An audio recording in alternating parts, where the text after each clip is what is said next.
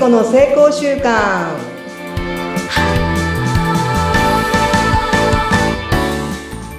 皆さんこんにちは健康習慣コーチの加藤聖子です今日もどうぞよろしくお願いしますはい、聖子さんよろしくお願いします。お相手はフリーアナウンサーのうなみくよです。ああ、もう10月も終わりになっちゃいました。早いですね、聖子さんね。早いね。冬が来るよ、も いや、本当ですよね。いや、もう本当、早い早い。さて、聖子さん、そういえば可愛いお孫さんいたですけど、うはい。だいぶ大きくなられました？ちょっと聞いてくださいよ。なんだろあのねなんかこう赤ちゃんの頃は本当に自分のもう行きたい方にとかまあやりたい放題じゃない？そのありのままなんですけど、1歳2ヶ月くらいかな、あの、ビデオをね、毎日送ってくれるのね。う。すごい、お母さん。それを見たときに、孫がうん褒められるように、なんかね、自分を演出してるんですよ。え、どういうこと？なんかこう、立ったり座ったりするのを、あー上手に立てたとか言うじゃない？言います、言います。嬉しいからね。あ上手に座れたとか親言うじゃん。はいはいはい。それを様子を見ながらやってるんですよ。賢いですね、やっぱり。1はい歳。2ヶ月まだ。はい。はあ、こうやると親が喜ぶっていうこと喜でぶっていうのがね、もう分かってるんだなって。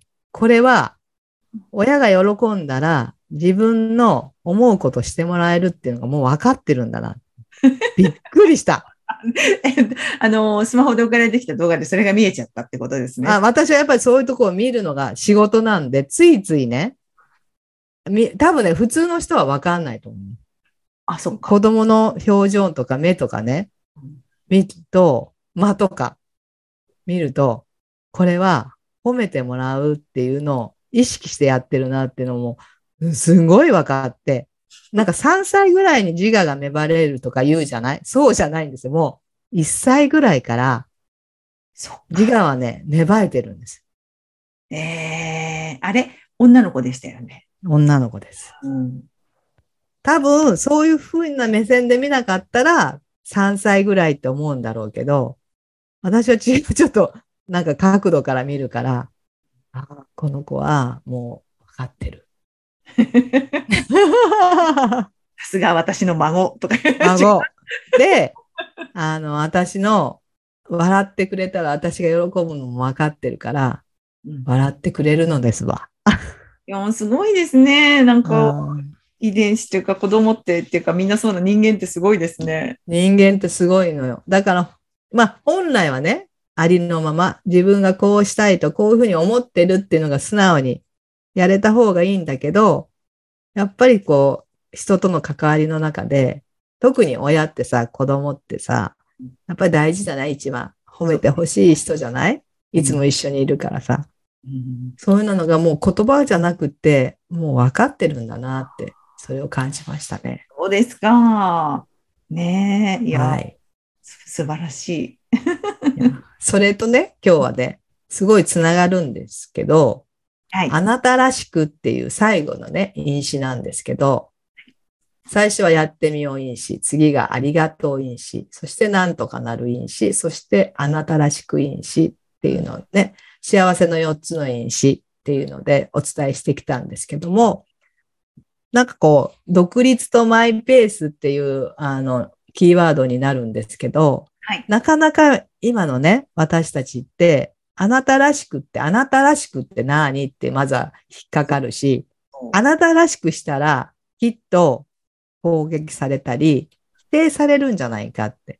だから、相手の顔色を見て相手に合わすっていうような、やっぱりちょっと文化が根付いてきてるんじゃないかな。っていうことで、あなたらしく生きましょうっていうのが最後の因子になります。はい。どうですか？うなみさんは。自分の好きなことや得意なこと、ワクワクすることをやっていますか？まあ、いや、どうかな？できてるのかなわかんないけど。でも、この、なんだろう、攻撃されるんじゃないかっていうのはちょっとあったかもしれないです、前。だから、こう、自己表現があまりできなかったし、うん、特にそのフリーランスになって、こう、自分をどう出していこうとかっていうのもすっごく悩んだし、うん怖かったんですよ、最初。うん今までやっぱりその会社の看板があって、そこでやってきた人間、長いことやってるから、実際一人になって、どこまで出す、出すとか、そういうのもすっごい気になりましたし、今はもう全然その、出しても別に誰かなんか言うわけ、いや、思ってるかもしれないですけど、別にね、攻撃されることはないから、うんっていうのが分かったから普通にできるようになりましたけど、最初それがもう全然できませんでした。っうん。ていうふうに今、発信できるようになりました、それでもね。うん、素晴らしいね。だからあなたらしくっていうのはとても大事で、まあ自立ってよく言うじゃない、うんそして自分のペース、マイペースで、まあやれるとこもやっぱり必要じゃないかなっていう、そんなことを思いますね。なんか仕事を入れ、ガンガンにこう最初埋めるみたいなところがあったんですけど、うんうん、今はもうそういうのはやめて、うん、この日はもう休みでフリーの時間とかって出れるようになりましたし、うん前はね、空いてるのが怖かったですね、そこ。そうだよね。なんかぽっかり開くとさ、そう。大丈夫って思うよね。不安でね、最初とっても不安でしたけど、うんあこれはそういう日にしようってもう決め、うんだから、そこのメリハリがちょっとできるようになりましたね、それでうも。んそれはもう本当にね、あの、いい感じだと思うし、まあ、やってみて、本当になんとかなるって思っていくと、だんだん、あ、自分はこういうことが好きで、はい。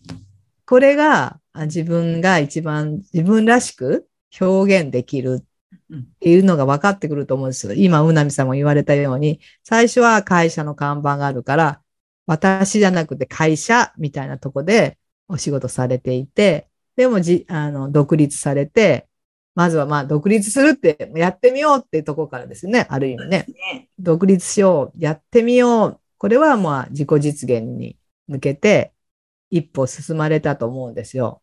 そはいして会社から出たら、えっ、と、会社があることに、給料がもらえることに感謝、はいありがとう、つなが、ね、そういうつながりや、あの、感謝がいっぱい生まれて、で、なんとかなるだろうっていうことで、前向きと楽観でうんやられて、今、自分のペースをつかんで、そうなみさんらしくはいやれている。これが幸せな状態です。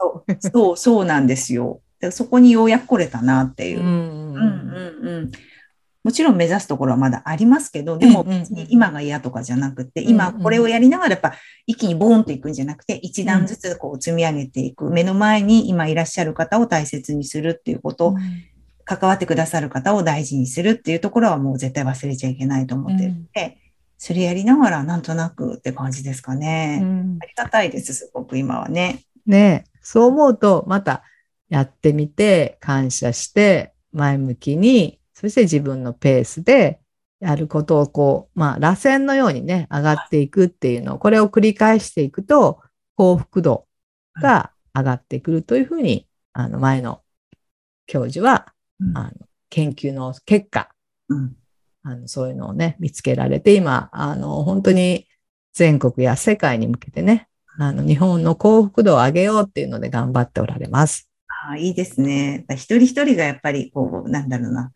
幸せであることが、うんそういうのがたくさんこう増えてくれば増えてくるほど広がっていくじゃないですか。で、なんかこそううそうそう。頑張んなきゃとか無理してるとか、んなんかこうしなければいけないっていう思考の時ってやっぱりすごく苦しいから、うん。そう本当にそうなのかなってこう、うんそうしないといけないのかなってちょっとこう目線を変えるっていうかね、見た時、うんいや、そんなことないよねっていうふうに思えたんですよね。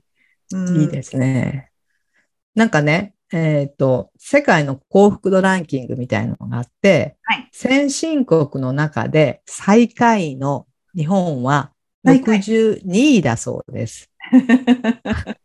なそういうまあね、あの、こともあって、あの、幸福度を上げていきたいなって先生は思われてるんですけど、別の見方をすると、まあ、あの、アンケートを答えるのに、日本人は謙虚だから、どうしても真ん中あたりにつけるらしいんですよ。